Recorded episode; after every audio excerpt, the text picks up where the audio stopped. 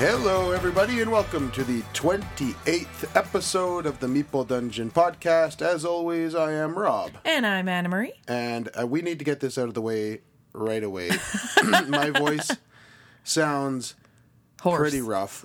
Um, Mine, mi- mine'll croak in there too. yeah, we have. It's been a crazy couple weeks here for us. Um, thusly, we haven't recorded in almost two weeks.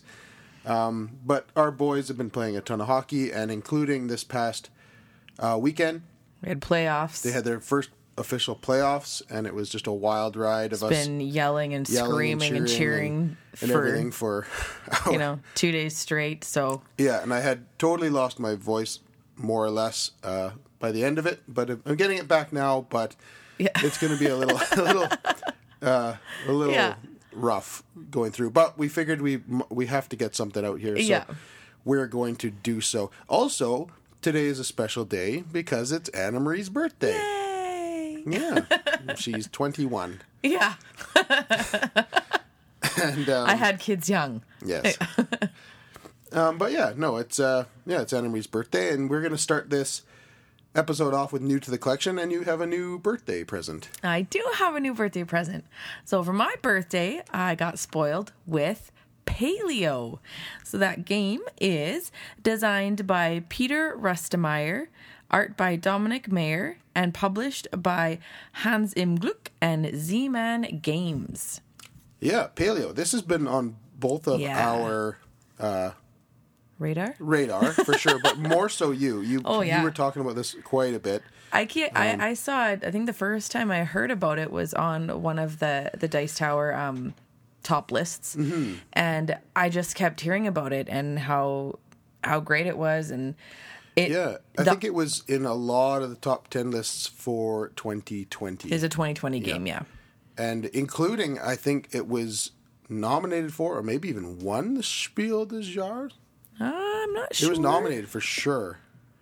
I don't know, but it looks awesome and it sounds awesome, and I love. um I mean, how could a game with a big woolly mammoth on the front I not agree. be awesome? Yeah, I love it, it too. the art on here just from the like the box art is so appealing it's is. very simple it's just you know kind of a It's a white style, background very pale mountain forest and then up front you've got that mammoth and it just it's like what am i playing Mm-hmm. and yeah you're just um from from what I've seen and heard about it, you're basically just you're in the Stone Age, obviously, and you're trying to um, get your your group or your like clan just to survive right? You're learning how to make tools and you're uh, you know you've got all the dangers of the animals and the elements and everything around you and you've got to just try to um, adapt and survive and so you're it just yeah and it's a cooperative game Yeah, it is. which is cool it? yeah, it's it says right on the front a cooperative adventure game right. Yeah, no, So- I'm, I am curious to play it.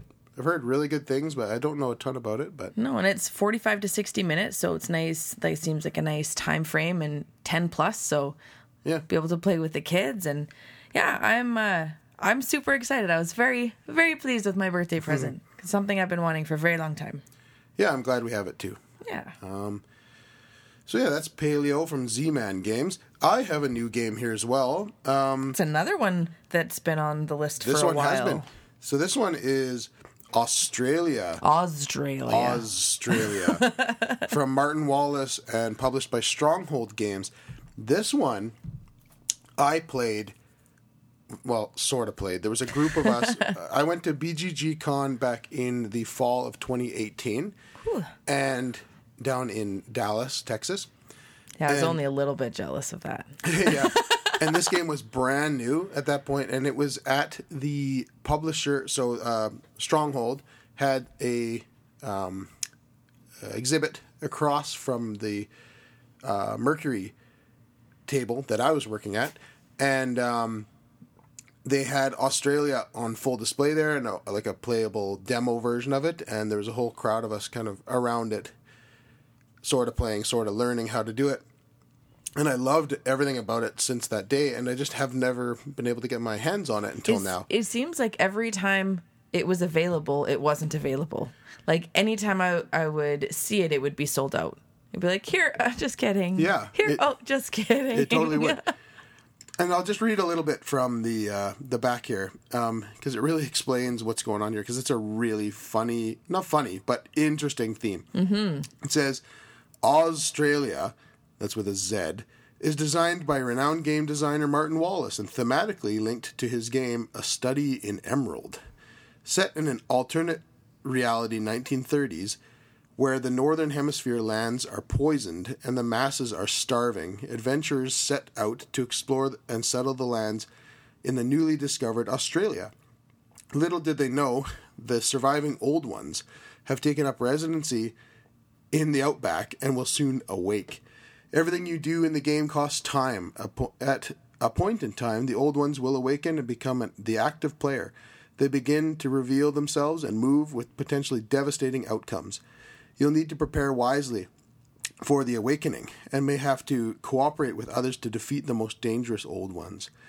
Build a port, construct railways, mine resources, farm for food, recruit military units and unique personalities, and prepare for the awakening of the old ones for a fight for your lives. will humanity prevail, or will the old ones wreak their revenge in AuZtralia? Bum bum bum. Yeah, so You know, you you read something like that, and right away to me, it's I'm so curious as to how this idea was formed. Like where no. Martin Wallace got this idea to have have the 1930s, have an alternate reality, ha like it have just Cthulhu. like it just I think that this I this kind of thing is so neat. I and I'm sure it'll be out there in an interview somewhere. So I'm I might try to do some research because that's so interesting. Yeah, I'm very curious where he came up with it. yeah. It was the art on the box that really grabbed me at first. I thought it was a zombie game because Yeah, it had the big the Z. Z in there, right? Yeah.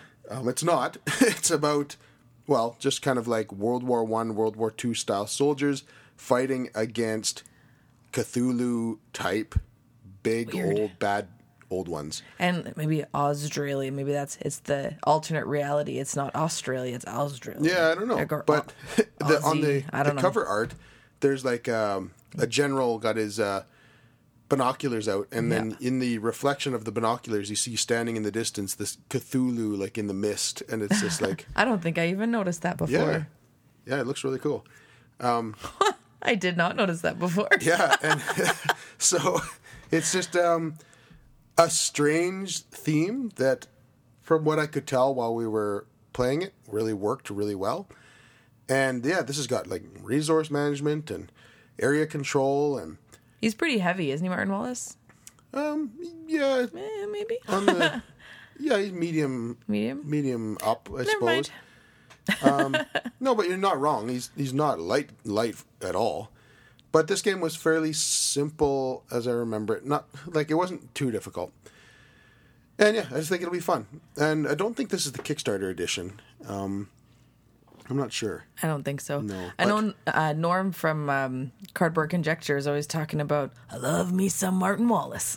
Yeah. so I don't know if I've played one of his yet. So I'm excited to Um, to try. I'm pretty sure you have. Maybe before I, you know, But- under, remember designers and things. Yeah, so- probably. Yeah, I'm sure you have. But yeah, probably be- before you uh, were keeping track of who's Yeah. who and what's what. But yeah, I think this one looks really fun. Um, and I did sort of play it back then, so I'm looking forward to playing it. Yeah, me too. That's That's, such an intriguing game idea. From yeah, Stronghold Games. So that's about it for new to the collection. And we have a particularly interesting uh, Kickstarter to talk about. yeah. So we're going to go on over there now.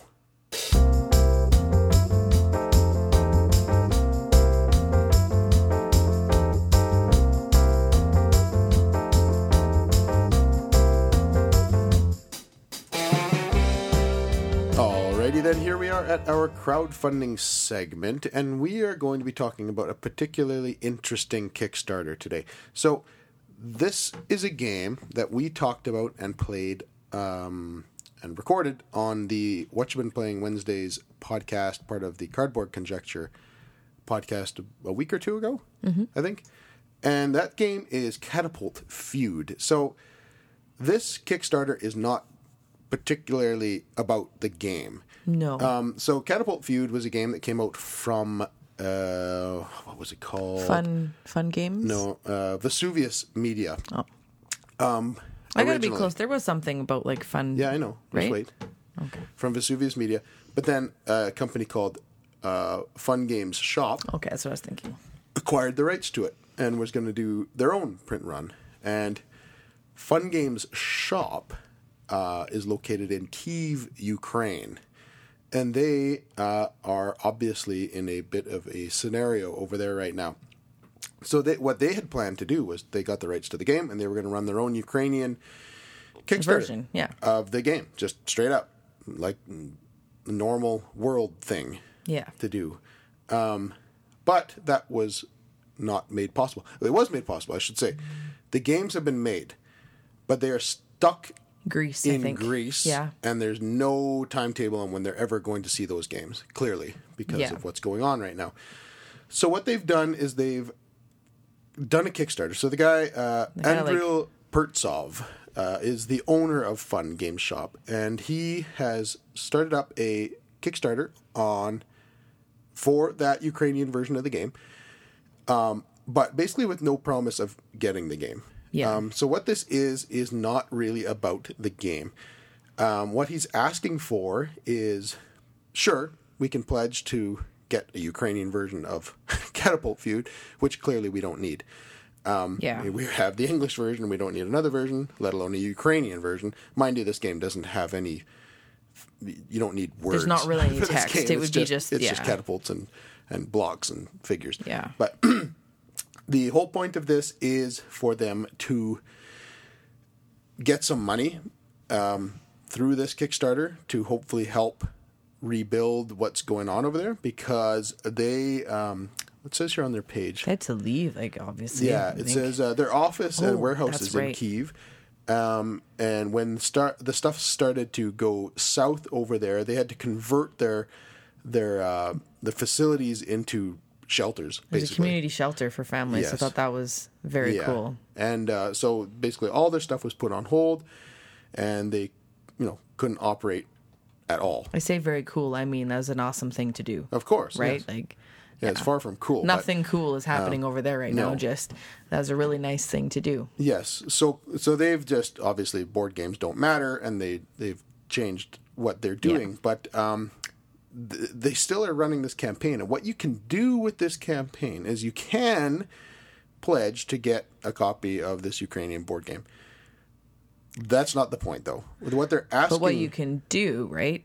yeah, what they're asking for you to do is to pledge For the game. for the game. But then there's an alternate. Um, when you get into the pledge manager, whenever that arrives, there's an alternate shipping option you can do, which is just straight up, quote unquote, donate my pledged game rewards to a child in Ukraine. And it's that simple. So what you would do is you literally send them the money, the thirty-five dollars, and uh, his company gets it, and he does whatever he's going to do with that to hopefully help um, fix yeah. what is broken eventually. Um, and then that game ends up in the hands of some Giving Ukrainian happiness. Uh, kid, and I think that's fantastic. Yeah. So clearly, we are going to do this, um, and we are no, we are not going to try and get a copy of this game for ourselves, but we are going to uh, pledge this and let some Ukrainian kid enjoy this game. Yeah, I thought that was a really neat Yes. idea. A neat idea to say like, you know, absolutely you can pledge, you can get it, but if, well, they're asking to be like, Yeah. please just pledge and let me when these whenever he eventually gets his hands on those Yeah. games, he's going to dish, dish them out to Ukrainian kids. it's obviously a situation that nobody ever wants to be in. No. And a situation where, you know, he's trying to make something um, bright in a very dark situation. So I think that, you know, I think that's a great ask. Oh yeah, no, You know, it's a small. It's I I'm happy to do that. Yeah. Um, there's another option here. What is this one? Pledge fifty dollars or more. Get a copy of Catapult Feud game Ukraine edition set of two neoprene mats. Oh, so I guess you could do that as well. So so it looks like there's two different ones. Looks like there's a thirty five dollar one where you just get the game, uh, or well you send a game to a kid. But then there's a fifty dollar one where you can send a copy of the game to a kid along with a set of two neoprene mats and dice ammo pack. Nice. so maybe we'll do that then. It's fifty dollars, and we'll send uh, not only a game but a couple mats and dice and whatnot to to uh, whatever lucky kid gets a hold of it. And looks like yeah, there's seventy eight backers for that. 61 backers for thir- uh, the $35 one. And I feel like this just started. It did. Like I don't think it started very Yeah, and very there's long 58 ago. backers just sending five dollars in purely in support. So like money. yeah, any any Yeah.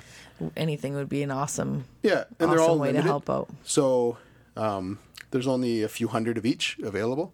Oh, that's interesting too. yeah, Just because he's like- got a finite amount Of games. Made, right? That's right, They're yeah, sitting in that's that true, yeah. Greece or wherever. So yeah, maybe we'll do that. We'll send fifty bucks, and uh, he can hopefully use that fifty dollars to help out yeah. uh, get things back on track when things get better for them.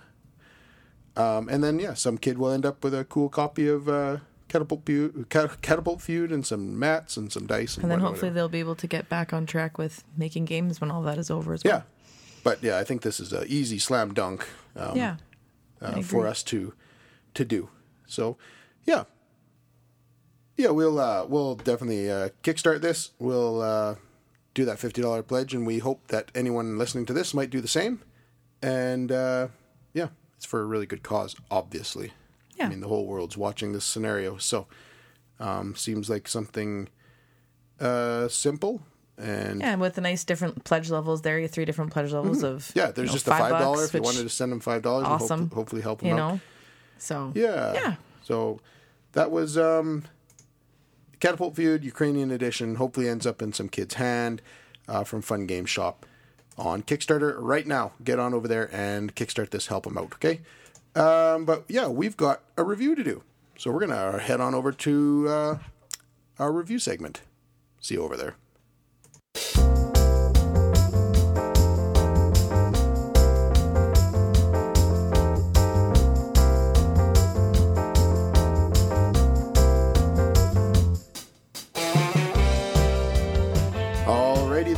We are at our main discussion topic of the episode, and we are going to be doing another Meeple Dungeon review. And sorry, what, I was a little off on that one.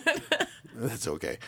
What um, what are we reviewing this week, Anna Marie? we are reviewing Bitoku, designed by Germán P. Millán, uh, art by Edu Valls, and I'm going to add one in here. Um, they've got Solitaire Rules by David Turczi, and I add that in there because um, I don't play solo games because we always play everything together, but um, I've heard that name a lot, David Turczi. So I think Yes. that he is a, a very well known solo player. Um, yeah, I don't know if that's what he's well known. I don't know. for, but, I'm um, assuming. it's interesting that a specific designer designed the solo version. Yeah. yeah, it's but interesting. but anyways, I thought I'd mention that, and it is uh, published by Devir Games. yes. Yeah, So yeah, Bitoku, we've we've been um, we've had this game on our table for quite some time here, um, and uh, we're pretty familiar with how this game works now. Um, this game, so up front, it is staggering, but um, it looks very overwhelming when you when you see it, yeah, and when we first unboxed this and looked at it, I was like, oh my goodness. he's like, "You're is- gonna have to learn this one." Yeah. I, I struggle to learn, and um, To be fair, Robb learns most of the games and teaches Yes. them, and he's very good at it. And um, this one I was just like, oh goodness. yeah, Um, I not that I can't do it. no, I just generally He just it. generally does it. So let's start at the beginning here. So, what is the theme of Bitoku? You, we are playing as. Well, actually, let's let's read this properly. So this is this is more just like a cultural reference on there. Yeah. So bitoku is a Japanese word that refers to different to different types of virtues, especially those of the bushido. So bitoku is also a game set in a fictional universe. Um, they've got here. I'll see if there's a nice little snippet in the There front. is, yeah. There are uh, like that's one thing that's awesome. Actually, I'll just say right off the bat, and I'll, you'll probably tell me to save it for later. but in the rule book, um, there are anytime you see these like purple italicized words, it's a nice little story, a little chunk of story. Mm-hmm. But Long ago, in the time of our ancestors, during an epoch that mankind has since forgotten, a great spirit inhabited a forest. Its mere presence imbued everything with life, abundance, and peace. After its given time, the great spirit would go away, never to return. A Bitoku spirit, worthy to take its place, would then arise to preserve the harmony of the forest. This primordial forest, millennia old, stretches from the earthquake plains to the foothills of the Akaishi Mountains. The mountains are home to the source of the sacred river Kurikugan, I mm. apologize, whose mighty flow traverses the forest before shooting out over the cliffs of Sea's Claw. The forest has no other name. Indeed, all forests are called such after this one. It is one of the five hearts of the world, and it is said that in its deepest, densest regions, the trees and vegetation are so thick that lost souls who wander there are able to at last find peace and transcend to the beyond, or become lost forever and cease to exist as the last memory of them is forgotten. That's kind of sad. There has never been, nor will ever be, a place like it. Magical and spiritual beings inhabit it. Uh, remember it today only in legend and children's tales. So basically, I'm going to flip over.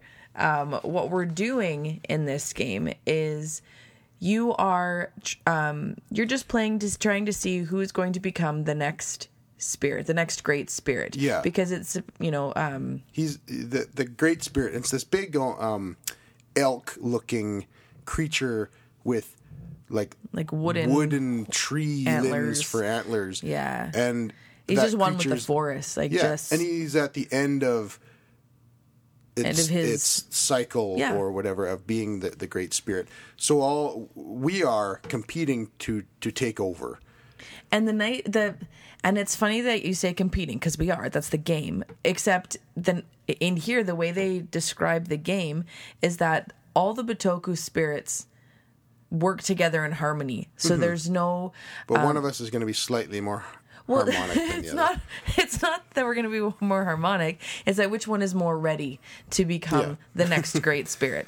So it's um, but every like all the other but all the all the yokai like they're all helping you Mm-hmm. get there. They're helping you become the next great spirit. So Yeah. it's it just I, I it's appealing that way because it's a very pleasant, very calming It very is, it's very not much is. like even though you're playing against someone you don't really feel like it's not cutthroat. Like Not no, it's not uh, not terribly cutthroat. Um, especially for a two player game, it uh, which is what we've played. Yes, yeah. Um, it's it seemed to be um, there always seemed to be an option for you to do that. May not have been ideal, but it's it's not like you're completely cut off from everything. no So that's generally the theme. The theme of trying to take over to become the next great spirit. Um, so how do we do that? How does this game work? Um, you start off with this you with the board, and the board is is cut into about four different sections. At the very top, you've got um, this mountainous area where you're going to be putting these little pilgrim uh, characters out, and they're going to go on a little journey up these pathways into these mountains, and they're going to find enlightenment or something along these lines, and they're going to get you points. I should say that basically everything you do in this game is going to get you points. it's very Everything you heavy. do is points, Yeah. points, points, points, points. So the, the yeah, at the top of the the board is all about these. Um, what do I call them? pilgrims pilgrims Yeah. uh, making their pilgrimage Hey, into pilgrim. the into the mountains um, to yeah I, I think it's enlightenment that they're they're searching for or something like that and then um, about half or another third the way down the board there's uh, a whole bunch of the yokai they're the And yokai and Bitoku. bitoku that you are trying to collect, and these are cards. Yeah. And the, those cards are going to end up either going if they're yokai cards, um, they're characters that are going to help you, and if They go the into your Bitoku hand. cards, they're going to going to go on their own little path thing beside your board, and they're going to create another path um, for you to go down.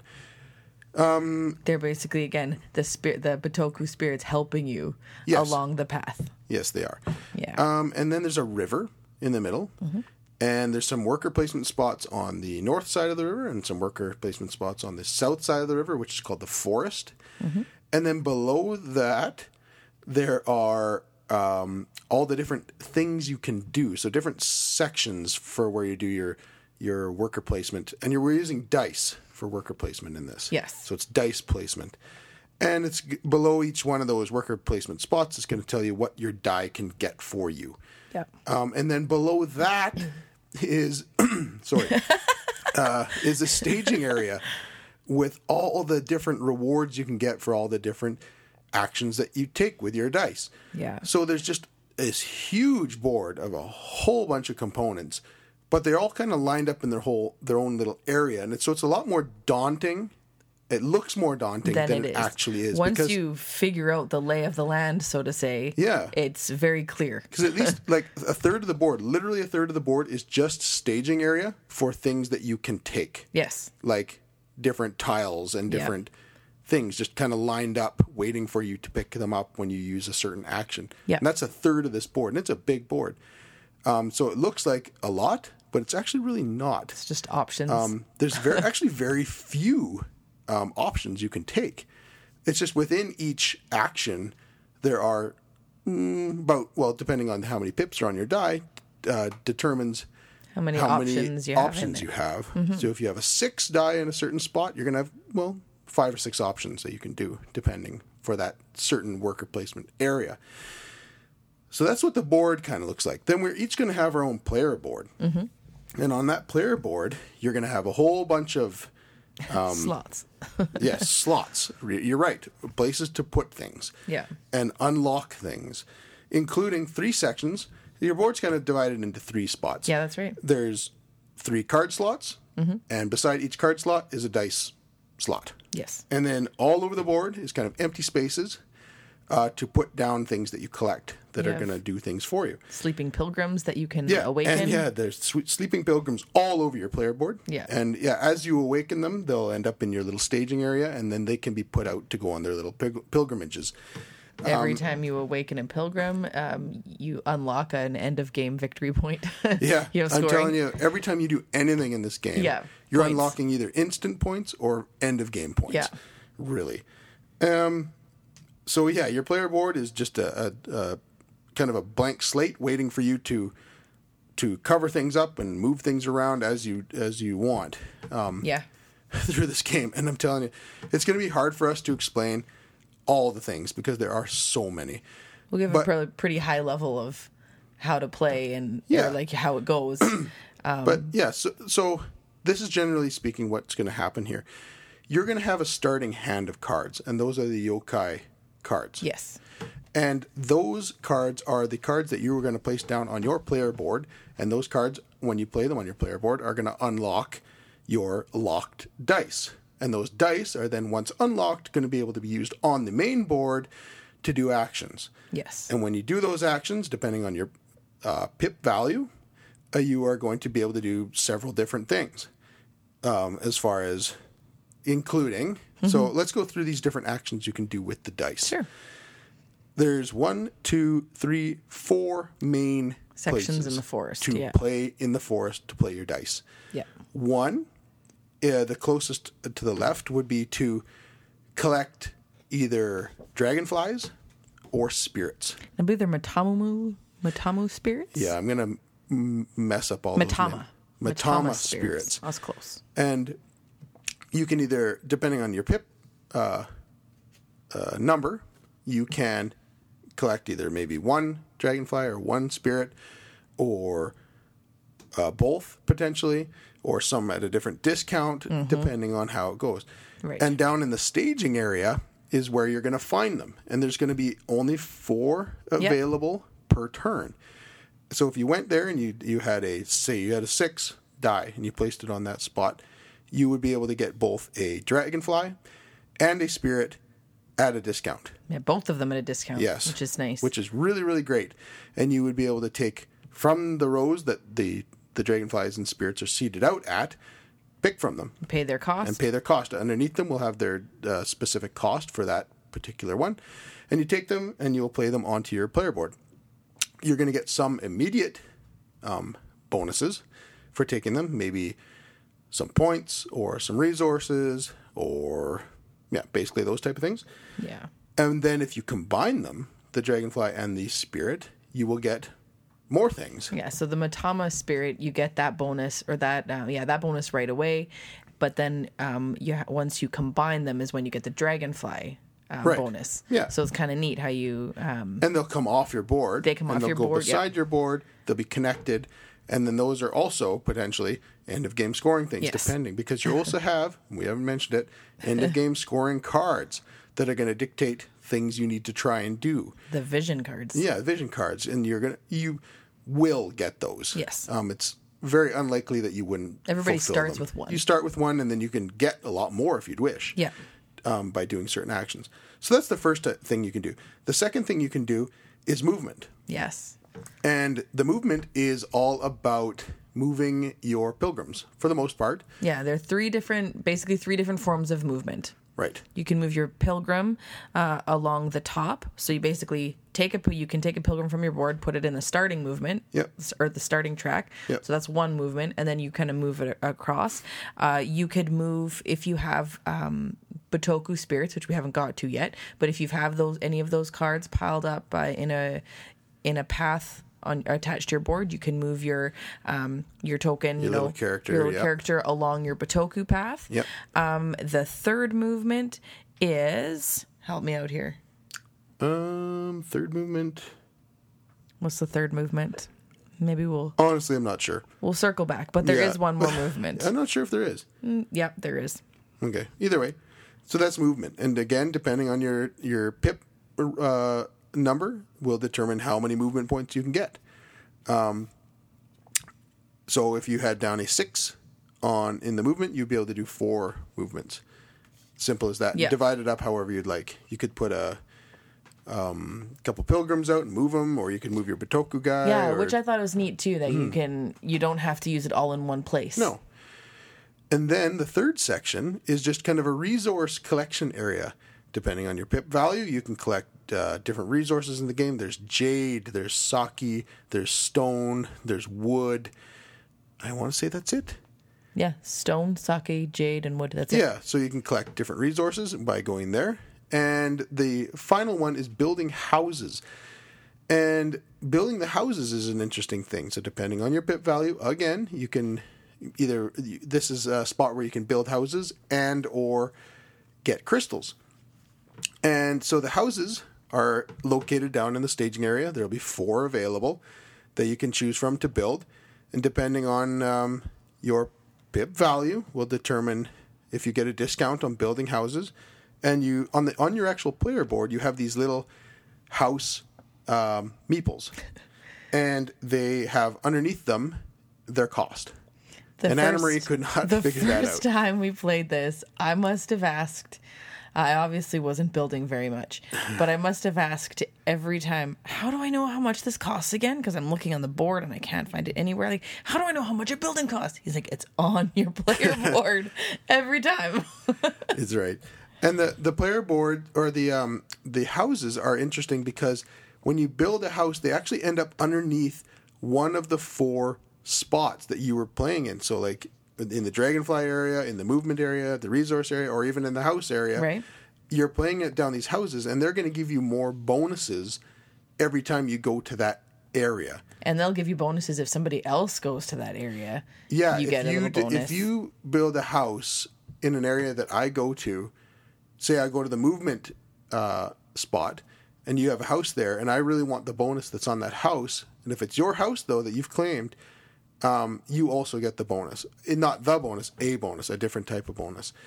Um, so yeah, the houses are a big deal, and you'll you'll build them out, and you'll play them all over the place, and you'll start getting more and more bonuses every time you go to one of these four different areas. And that's how those work. I found the other movement. what was that? It was kind of two in one. So one movement is, like I had said, taking your pilgrim and placing it at the start. That's one way you can move. Is just like starting it right there. Oh, okay. And then the second movement is actually moving it along the path, Right. and then moving it along the Bitoku path. So right. Okay. I had it, but So you unlock your dice. So all your dice start locked on your on your player board. In order to unlock a die, so you can actually go out and use it, you have to play a yo- yokai, Yokai. card, and that's just your hand, uh, and one of the characters from your hand. And you're going to play it down into one of your three slots. You're going to unlock one of the three die, And the, those cards are going to do lots of different things for you. They're going to give you resources. They're going to allow you to build a house or collect a crystal or um, get some movement or place out a pilgrim, all sorts of things. Yeah. And so you're going to play your turn, you're going to play out three cards and you're going to use all three of your dice. Yeah. So once you've played out your three cards, unlocked your three dice, taken your dice, played them onto the board in one of the one of the areas, then you your next option is to move across the river. And so you're going to take and you don't have to wait to do this, but this is this is the other thing you This is just do. the next section of the board Yeah. that we're explaining. yeah. So the all the worker placement areas we've been talking about to this point have been in the forest on the south side of the river. Then you have the option to move across the river uh, to a corresponding area. Right. They're kind of they're geographically uh, close to each other, so you can kind of see it on the board. Like if I place my die uh, from the dragonfly area, there's a specific area above it that it should go to. And what happens is you uh, will lose pips on your die as you move it across the river. If you had a six in the forest and you moved it across the river, it's a, it's going to go cut in half down to a three. But if you had a five or a four or anything else, it's just going to go down by one Yes. and you're going to put it up into the next worker placement area up across the river and those are going to get you into the area of the yokai and bitoku cards Yes. and you are going to have options to either take one of the available yokai Cards, or yeah. bitoku cards the yokai going directly into your hand the bitoku going to the side of your your board and, and creating this long Yeah. pathway Um, or you can do a few different other things where you could collect a uh, Vision card. vision card, which is like the end of game scoring card. You could move a pilgrim into um, one of a few different places. Um, and then there's these little, what are these guys called again? They are called. They're like these little happy Hidaras? fish people. I'll find out. And it. there's there's five little happy Hikaru. Hikaru tracks on the board. And they're just like these little smiley face fish looking things. and you're able to move them up and down these tracks. I'm able to, every time I usually move one of mine, I can usually use move two of mine and move one of yours back or whatever. And there's five of these tracks. And the further you are on these five different tracks, the more points you'll get at the end of the game. Yeah, you lay out at random Yeah. what the the value of those spaces Yeah. are. So So you can move up and down be those different tracks. every game. And the last thing you can do up there is add a stone to your player board. And you start with one stone at random on your player board at the beginning of the game. And it's going to have, again, some sort of end of game scoring. The Iwakura Rock. Yes. And so you're going to get one given to you at the beginning of the game. And it might have, like, say, the one I have right here has a green and red house on it. So um, basically, I want to kind of look to make green and red houses in order to get some end of game scoring with for that stone. But in order to do that, I have to place a whole bunch of pilgrims in and around those stones, and Which it's kind of a multiple thing. Yeah. For if I have three pilgrims around that one stone, and I have and it has greenhouses on it, and I have three greenhouses, I get nine points at the end of the game. That's kind of the idea with those. Then, there, lastly, there's an additional spot where you can go across the river up to one of four other spots. And those are in the, the land of the Great Spirit, I think is what it's called. And basically, it's what it's doing is seeding out. You're so good. Yeah, the home of the Great Spirit. Yeah. Well done for remembering that because it's Yeah. not written anywhere anywhere on the board. no, I just yeah, I just, I remember he's got he's pictured right here. Yeah, on the that's board. true. But what this section is doing is it's going to a place where you're going to try and uh, figure out player order. Yeah. Um, so if you really want to take player uh, first player, um, you are going to try to go high on that uh, little track Yeah. area. Um, the the t- the highest worker placement area controlled will get first, First player, player. in the next round. Yeah. but it will be a lesser reward than the ones below it. Yeah. So it's yeah, it's a neat little area where you can kind of V for for control of of uh, of the first player because at the end of the game, again, if, if there's points everywhere, if you're first player at the end of the game, you just get three points. Yep. And that's a big deal. And it's, that's a big deal because in your last turn, and your last round of the game, are you really going to want to spend a die, like spend a die to get up there, Mm-hmm. or can you use your die for something else that might help you? So, Yeah. yeah. So, One so- one thing I'm going to mention too, because we said for taking your die out, um, you have to unlock them first. Yep. So you have to, um, you know, you play down your yokai card, you unlock a die. Now, if you didn't want to lay down your yokai card, maybe Right. there's something else you wanted to do first. There is another way to unlock your die. You can take one of your awakened pilgrims that you have stored, and you can basically burn it. That's exactly what it is. There's like a it, little yeah. picture of a fire. You just burn your pilgrim, and then you can unlock a die, and you play it immediately. So that would be your turn, and then you can place your die like wherever you want. Yeah, exactly. Because the spots are limited.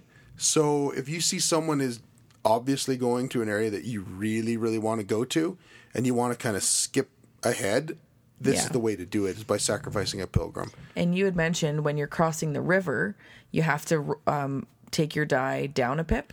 Yes. So if you had a die with a one, you can't take that down a pip, so you Right. wouldn't be able to cross the river. So there are also these Tablets. little, uh, yeah, these little token tablets in the um, in the game that you can get that have one, two, and three pips on them.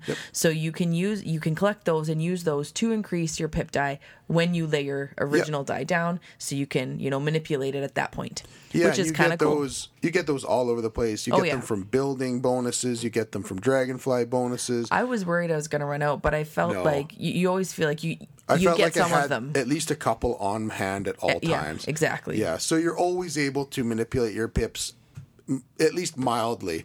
And Um, I, I think that really um, will come into play a lot more in the three and four player game, like with higher Oh, player yes. count. But we'll talk about that later. Yep. But so that's the general idea, and this this takes place in four different seasons and four uh, rounds per. Yes. Uh, so because it's four years, so the whole Yeah. um, the the Great Spirit has four years left before he's done Right. wandering and he's gonna go off to his final resting place. Yeah. So in these four years, you have the four seasons for each year, and that you know represents your journey to try to become the next. Yeah. spirit, so everything we were Great Spirit. explaining there happens in the summer.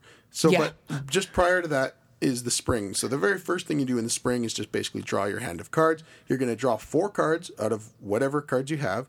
You're going to discard one, and you're going to have a hand of three every every game. Yeah. Or every easy round. way to remember. You have three slots to Three play your cards on your player board. three you have three cards. cards in your hand.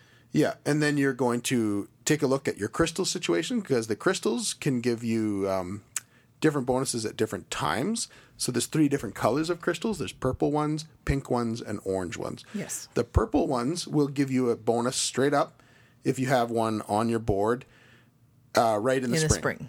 Yeah. Like make give you a, tablet or a, a piece of wood or Mm-hmm. something at the beginning of every round.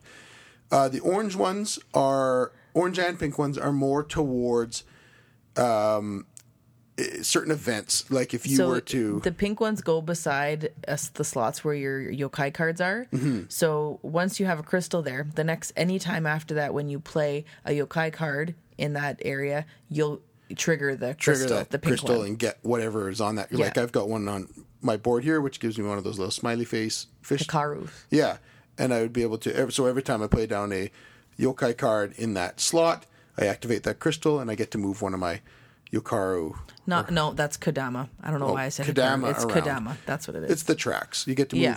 Up the tracks by doing that. Little fish looking guys. Yeah, and then the orange ones uh, give you kind of like very situational points. yeah. Anytime if you, do this, you trigger b- points. Yeah, like for instance, every time you get a Bitoku card, you get three points or Yeah. something like that. Um, so those those are the crystals. Then you go to the summer and you do all the things we just talked about: playing your yokai cards, activating your die, placing your die on in the forest, getting a whole bunch of different actions depending on your pip value, going across the river to uh, uh, into the uh, yokai and Bitoku kind of scenario, collecting cards, and then trying to uh, kind of fight for first player. Yeah. And once everyone's done all the things and everyone's passed, that's the end of the round. And you go to the autumn, and then you will uh, make the uh, the Great Spirit step forward, and So basically, who's got who's first player? and then figure out who's first turn player. order. Then you go to the winter and uh, you take all your dice back. So this is the interesting thing: all your dice um, come back as is. Yeah. So you do not change their you don't value. change their values. They come back, but you can place them in any slot you want Mm-hmm. on your board when they come back. But they have to have the values that they have on them on the board back to your player board, and that's what you have to start with for the next round. Yes. And again, you do get those tablets, and you're able to edit and manipulate these pips quite Yeah. frequently. And then uh, you kind of reseed out the things because uh, you'll have a bunch of buildings and um, uh, dragonflies and crystals and uh, spirits all missing from the board, and you have to reseed out those ones. And then Cycle some through if they're at the end. You Yeah. burn off the end ones, and then same thing with the yokai and Bitoku cards. All, all the ones that are still there come out, and the new ones go out. And then you basically start a next round. if you have um, if you have more than five yokai cards and it doesn't just mean in your hand. So it can be In ones that are on your board in your discard in your pile ready. If you have more than five you can actually take one of the three cards you had in your player board and you can um, you can kind of retire permanently remove it from the game. So you'll no longer Yep. be able to pull that into your hand but once you retire it you get there's uh, again a bonus point on the bottom of that card. So sometimes you might get six you know points for doing that or three points or you know two points per every of this thing that you have Yeah. so um you kind of get a one-time payment for retiring that yokai. yeah and you can do that after every turn if you have at least five cards Yep, and that's a way to thin out your deck as well. Because Yeah. you, as you get more yokai cards, they are better than your starting ones, Mm-hmm. so you kind of start to replace your other ones. And then you do it again. So you start again. You go back to the spring, and you draw your hand, and you uh, discard your one card, and you take your three cards, and you're off to the races, and you do everything all over again. so basically um spring fall and winter are super fast Are like just It's- moments. yeah in the they game. take no time and then the summer is the bulk of the summer game. is everything. That's The where summer is all your the actions. actions. That's Yeah. where everything happens. And you're going to do this for four rounds, and that's it. And Yeah. then you're going to go go through, and you're going to go through a whole bunch of different scoring. Um, you're going to have scoring out the wazoo. I'm just Yeah. telling you, they're scoring for everything yeah uh, which we're not just we're not going to tell you everything. No, but there's that- there's a literally is probably like ten different scoring scenarios that you have to go through. And Yeah. we ended up with a score of a hundred and what was yeah the our last, last one? game is 125 to 110 yes, I, we were probably on our first game we were probably about three quarters of the way through it and i was like how will anybody ever get over or even close to 100 points in this game But and then then we ended with all the 125 scoring and at the 110 end. Yeah, just goes boom, boom, boom. Yeah. Here's ten points, nine points, eighteen it's points. very easy to end Yeah. over 100 and the uh, the quest cards or the vision, vision cards, cards yeah um, for every one that you can't Wow, fulfill. that's neat too yeah they have um, a negative value. They're not horrible, but um, and generally speaking, like I had my last game had three cards, and I was almost able to fulfill all 3 Mm-hmm. I fulfilled two of them completely, and one of them I was missing one simple simple thing, but it only cost me one negative point. Yeah, so it's either like, oh, if you fulfill it, you're going to get six bonus points, and if you don't fulfill it, you're going to lose two. Or if you fulfill, you're going to get four. If you don't fulfill, you'll lose one. Yes, so they're so kind of scaled, and It's not. It's not. Uh, scary. It's worth grabbing two or three or four Yeah. of these cards to try and try and work uh, towards work towards them. The you- thing, the thing with those ones is, yeah, you don't want to just take a whole bunch of them because you won't be able to fulfill them cause, because you can't overlap any of the things in the card. So each vision card is going to have three requirements that you need to fulfill. But let's say one of on one of my cards it will say you need to build have two buildings. Yep. And another one of my card will say you need to have one building. Yep. That means I would have to have at least three, Three buildings. buildings, yes. I can't just use the one I used for my two Nope. and use it for the one. You're absolutely so, um, that's going to get tough because you can't do everything. You're right. And and so you got to manage which ones you're going to take. But then again, if you don't and you're only losing one, is it that big of a deal? You know, you kind of gauge I just- what makes sense. from experience, I would wager that you should grab two or three of Absolutely. these cards, and maybe not go further than that, because then you're probably starting to play with fire a little bit. But um, yeah, you should be easily able to fulfill two or three Yeah, of these I would think so too. um, by the end of the game. So that is, I mean, that, that was a lot to unpack. Um, but that is basically how this game works. Hopefully, that give you a little bit of a picture on how things go, Mm-hmm. but without overcomplicating it. we'll go That's into the, the, next step. that's the basics of it. oh, pardon me. So we can go back and talk about the theme again. Does the theme lend well to this game? yes.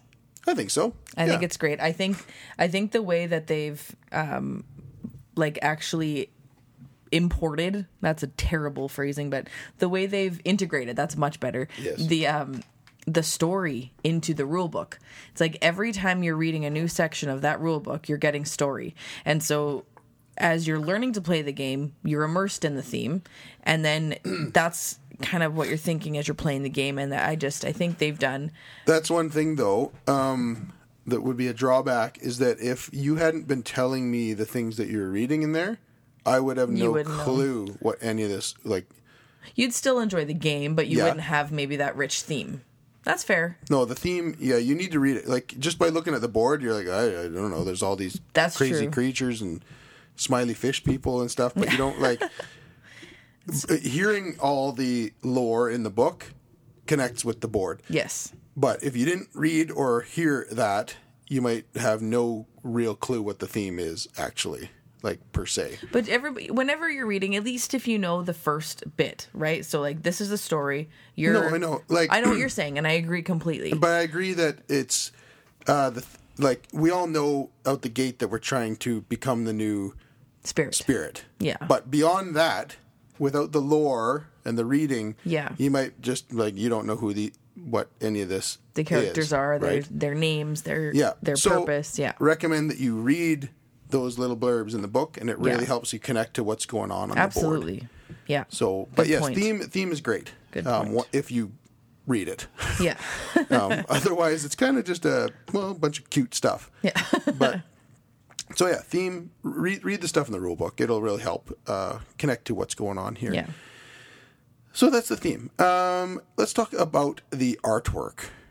It is Love it. fantastic. It is so awesome. Is that again? It's so artwork for me is huge. Yeah. And I buy a lot of games, no lie, just because of the artwork on a box. Yeah. And I'll see it and I was like, wow, that looks awesome. And then I'll see maybe it's by a publisher I like. I'm like, okay, perfect. If it's by a designer I've heard of, cool. I, that's Bullseye. probably going to be Yeah. a slam dunk, right? Yeah. If it has bad art, it could be by someone I like and by a company I like, and it's just I don't know. I might not buy it. Yeah. Really. So art for me is huge, and this game has art in spades. Yeah. It's Um, so nice. It's so so nice. the It's that- Bitoku cards and the yokai cards, uh, just they've done an awesome job with them. Yes. The board itself, it's gorgeous. the way the design of the board is Yeah. beautiful. I heard somebody saying that they thought that um oh, it was a podcast I was listening to where they were complaining about the uh, colors of the our Player, our players, players? versus this because they felt like it got lost in here. And I. Oh, sorry. Go ahead. But I disagree because because what, what I'm trying to say is here, there's on the board there's a lot of kind of soft They're like greens, pastel-y browns, softs, yeah. purples, oranges, um, tans on the board. It's very soft uh, colors, but then so are our player bits are kind of the same soft purples and browns and and so forth. But I think it would look weird and Absolutely. and it would look really strange if we had like bright pink Yeah. players or red players or green players on this board. I was gonna say it's funny that you mentioned that you said that because I was actually just about to mention that where when I first was setting up the game, that was my initial thought. I was like, oh, these are very similar, like, and I and, and not just the our player pieces, but the tokens and everything I was Mm-hmm. putting down. I'm like, oh man, this seems really busy. Am I gonna be able to keep track of everything? But pff, first first season in, can. I'm like, oh, the I didn't find it difficult at all. The your player pieces are going on top of tiles, so they're very distinguished, or they're moving across the board. They don't blend. I, I don't think they blend in. I think it would have looked worse It if these were different were, colors. they, if they were like red and blue Yeah. and I like bright red, really yeah, taken away from it if they did that. So I do like uh, I do uh, too. the colors of this. Yeah, of I was pleasantly surprised when I had been nervous about it, but Yeah. I, I didn't find it. No, I, I found it awesome. So the artwork is fantastic. Yeah. Across the board, everything. Yeah. So then we can talk about the components. Huh. Um, wow, the Components. components. Stellar. One of the coolest meeples out there is the Great Spirit Yeah. in this game. It stands about mm, good two inches tall and two inches wide. Yeah. And it's that elk antlered wood tree Woodland creature. character, and it just looks cool on the board. yeah. Screen printed. Yeah, screen printed. Um, some of my favorite components I've ever seen are these um, Pilgrims. pilgrims. Yeah. Because on one side you have him laying down and the eye is closed, and you flip him over and his eye is open.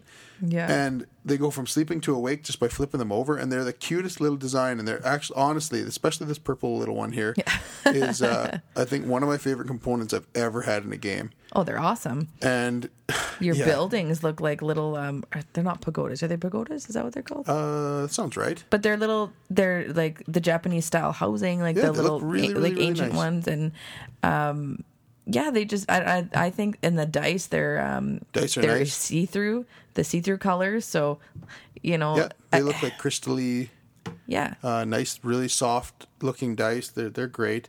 the board okay um, the board so this is- another thing so we'll, i'll dip into the board a little bit because we've been all we're playing right now is um is two player so we're playing it is a double sided board Yes. our side of the board is two player. You flip that bad boy over and it is now a dual layered three and four player board. Yeah, which is crazy. like so there are there are slots for you to fill in different pieces for whether you're playing three or four. So you know for your die spots you're going to have this is for three or four player you know? And so that just that component that's huge quality where you're you've put that thought into it. Um, another thing i wanted to touch on for and i mean any cardboard pieces they're all thick and good quality and the cards are nice but um, component wise they're player aid their player aid is like a, a pamphlet that really goes through step by step what you need to do. Yeah, it's And- really nicely laid out. It's very nicely laid out. At the on the back of the pamphlet, you've got all your final scoring. It goes step by step by step. On the inside, when you open it up, it's got like all the symbols, so Yep. you kind of know what they are. It's telling you what to do. So it's nice player aid. And Devir has actually put out an awesome how to play this game. They did, It yeah. was so well Yep. done. It's how to set it up, how to play it, how to score. Like, and um, the fella who did it, he was awesome. Mm-hmm. It was easy to follow, and examples like I just they knocked that out of the park. Yeah, they did. It was great. for a, for a fairly daunting looking game. They really did kind of uh, make Explain it very well. Yeah, they explained it Yeah. super well. So yeah, components really really good. Rule book was Rule was book, great. Like uh, you got was- to yeah, pretty good. The little uh, rule book got a little bit tough just because it was a little bit of back and forth, but um, but yeah, but the player aid. it's a big know. game, so I think that it it you couldn't really, I don't know. No, I can't really fault them too much. There's But a, there's a lot of information Yeah, here. having that video was super helpful. So uh, it comes down to whether we recommend it and who, if so, who we recommend it for. Um, so this game was really daunting when you get it all set up and you finally got it set up and there's just stuff everywhere. and but once you understand what each section of this board is, it's like way less staggering when you understand that the, this t- bottom third of this board is literally just an area for to sit the staging area f- Yeah. for for stuff that you can collect through the game. And that there's only really four worker placement spots. Yeah, it's and then you can go across the river yeah. to another four different spots. And that the top is just the pilgrims wandering around. Like it's Yeah, once you once you see it, it it totally once it clicks, it's like wow, this is actually not hard at all. But it was staggering yeah, when we first set it out. But I do recommend this game. yeah. Absolutely, It's not going to be for everyone. It is a longer game. It's longer. It's uh They say 100 like 2 hours. They say 2 hours. Um that will be dependent on your player count and your first game is going to be long. yeah, Like it'll be long. It's long. It's in depth. But then There's a lot to consider in this game. I would, Um, I would say after your first like play, your every season is going to be about 20 minutes. Yeah, probably. Right? Yeah, 20 minutes Something or like more. that. I would say 20 minutes. Maybe yeah, depending. 20, 30, but yeah. The the just amount of options you have is where it's going to be difficult for some people. If you have analysis paralysis to any degree, you could really get um, stuck being like where should i go i don't know what my Yeah. best option is here and the actual answer to that is that pretty much wherever you go you're going to get something good yeah. um, because we kind of both dabbled in everything You, and we came close to uh, really close to each other's score we've never like in in our plays we've never zoned in on like one specific thing. We've kind of done a broad like I'll Yeah. do a little bit of this, a little bit of that, a little bit of this. but it also doesn't really allow you No. to just focus on one thing because you see it like depending on who goes where you can kind Yeah. of like well she's going uh, into the uh, movement section so i can't do that right now so i'm going to go build a house and then now you can't build a house because i'm there and you're gonna Yeah. like okay i'm going to get some resources and then oh you moved across the river and opened up the, the movement Movement. spot so i'm going to Yeah. go there so it's like it's what do you have to work with Yeah. and you you just uh, do your best and uh, there's really no huge wrong answer here and then a ton of end of game scoring. yeah pay attention to the end of the game scoring know read the back of the pamphlet so you know what you're uh, Yeah. what you're aiming What you want to try to score. but yeah i do recommend it not for everyone uh, it's on the heavier side um, simpler than it looks but still heavy That's the thing is that it, yeah, it is it is still a big thinker, but it's Yeah. it doesn't. Uh, I don't know. I definitely not for everyone but if Yeah. this if if anything we talked about intrigues you like i do highly recommend it i Yeah, think it's a it's a- fantastic I game. love this and game. i loved it at two player yes. Um, I think it might get a little bit long with three or four. Yeah. But that I- being said, after a few plays, it might you know with everybody having done a few plays, it might not be. but i just predict that i think i'm going to like this best at two Yeah. because I really enjoyed this at two. Um, so yeah, if you're looking for a, a heavier game to play with just you and your partner, this is probably a really good option. yeah. um, And the price was right on this. I think it was like sixty-five bucks or something like that. But I don't remember um, at all. no, it's very good. Yeah. Very good. Highly recommended. Just clearly not for everyone. If you don't like heavier stuff, or you or you you don't like long teaches or you know things like that, this is probably not for you. But um, if anything else sounds good, highly recommend it. Definitely recommend Yeah. it. Awesome. That being said, I think we're going to call that an episode because my voice is just about to give out here. so you can find us on Twitter at Meeple Dungeon. You can find us on YouTube. Um, and you can contact us on our email, the Meeple at gmail.com. And uh, yeah, check out our BGG account, Meeple Dungeon, for any games that you might want us to talk about on the show. we did And just do um, an excess or value with um, with. Jason and Ryan. We did. We, we did. Uh, recorded two in Two one night. them, So there's going to be a couple coming Dice out here soon with two really cool looking games. I forget which each one was. Solar 175. Yeah. And- Ooh, good memory. Uh, what was the other one? It was. Uh, it doesn't matter. Either way, go check out uh, Dice and Dice and Dragons YouTube channel. All kinds of cool stuff on there. And um, yeah, we will see you next week. Cheers. Have a good week, everyone. Bye bye.